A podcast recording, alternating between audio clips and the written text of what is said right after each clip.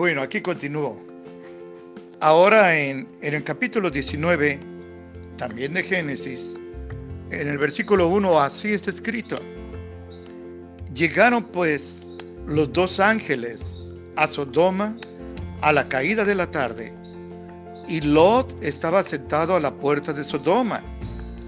Y viéndolos Lot, se levantó a recibirlos y se inclinó hacia el suelo.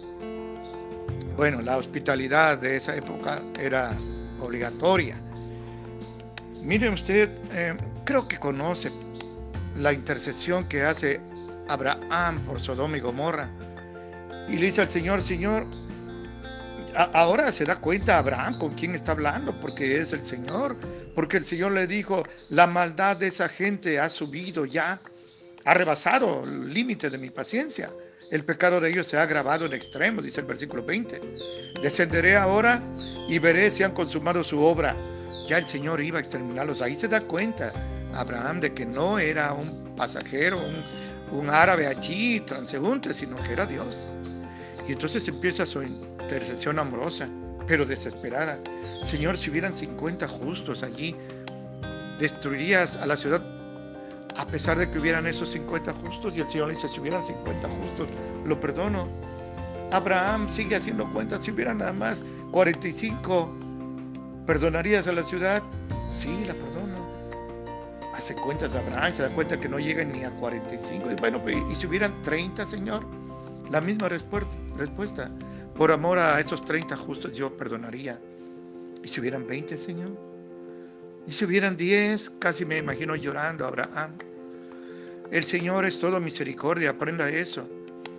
Su ira, su castigo siempre es justo, pero cuando clama el pecador, las entrañas del corazón se conmueven, porque dice la Escritura que Jehová es lento para la ira y grande en misericordia. Sin embargo, no habían diez justos ahí, el único era Lot y estaba muy contaminado. Pero vuelvo a mi tema, vuelvo a mi tema. Moisés dice en el 19.1 que llegaron los dos ángeles a Sodoma. Dios a través de Moisés nos dicen que eran ángeles, no eran unos beduinos, eran ángeles. Y el otro hombre que vio Abraham era Jehová de los ejércitos.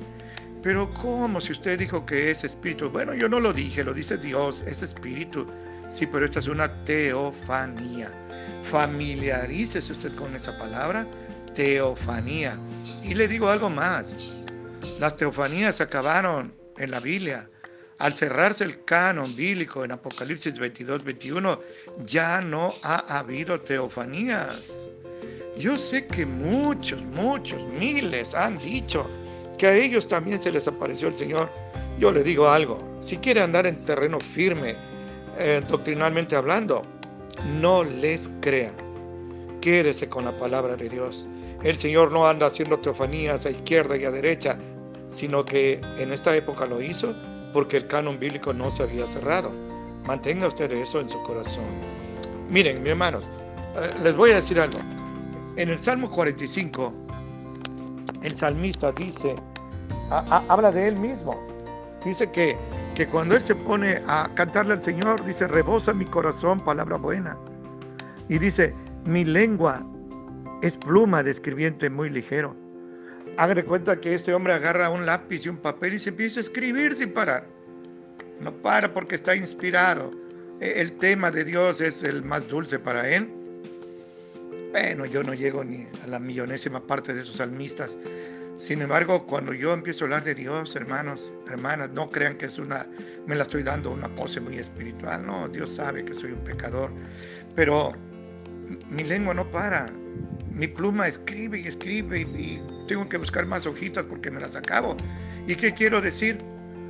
Pues que por el momento voy a parar y no porque me haya yo cansado, sino para no cansarlos a ustedes. Prefiero que se queden con ganas de oír más, si es que quieren oír más, y no que ya esto lo vean a la ligera y ya en la próxima ya ni me lean, ni me escuchen. Así que con dolor de mi corazón, hoy paro pero por ahí le voy a poner un himno precioso que canta un grupo de aquí, de este lugar precioso donde yo estoy. ¿eh? Es un lugar cerca del cielo. Hermanos, hoy eh, empezamos apenas a ver el tema de Dios, cómo es Dios, revelado a través de sus atributos, pero en la Biblia, no en lo que yo soñé anoche. Y si Dios lo permite, los voy a esperar el próximo sábado con ayuda del Señor. De veras, de veras les agradezco mucho que me estén escuchando. Es un honor para mí y la gloria la doy al Señor Jesucristo, quien es el único que la merece. Que Él los bendiga mucho.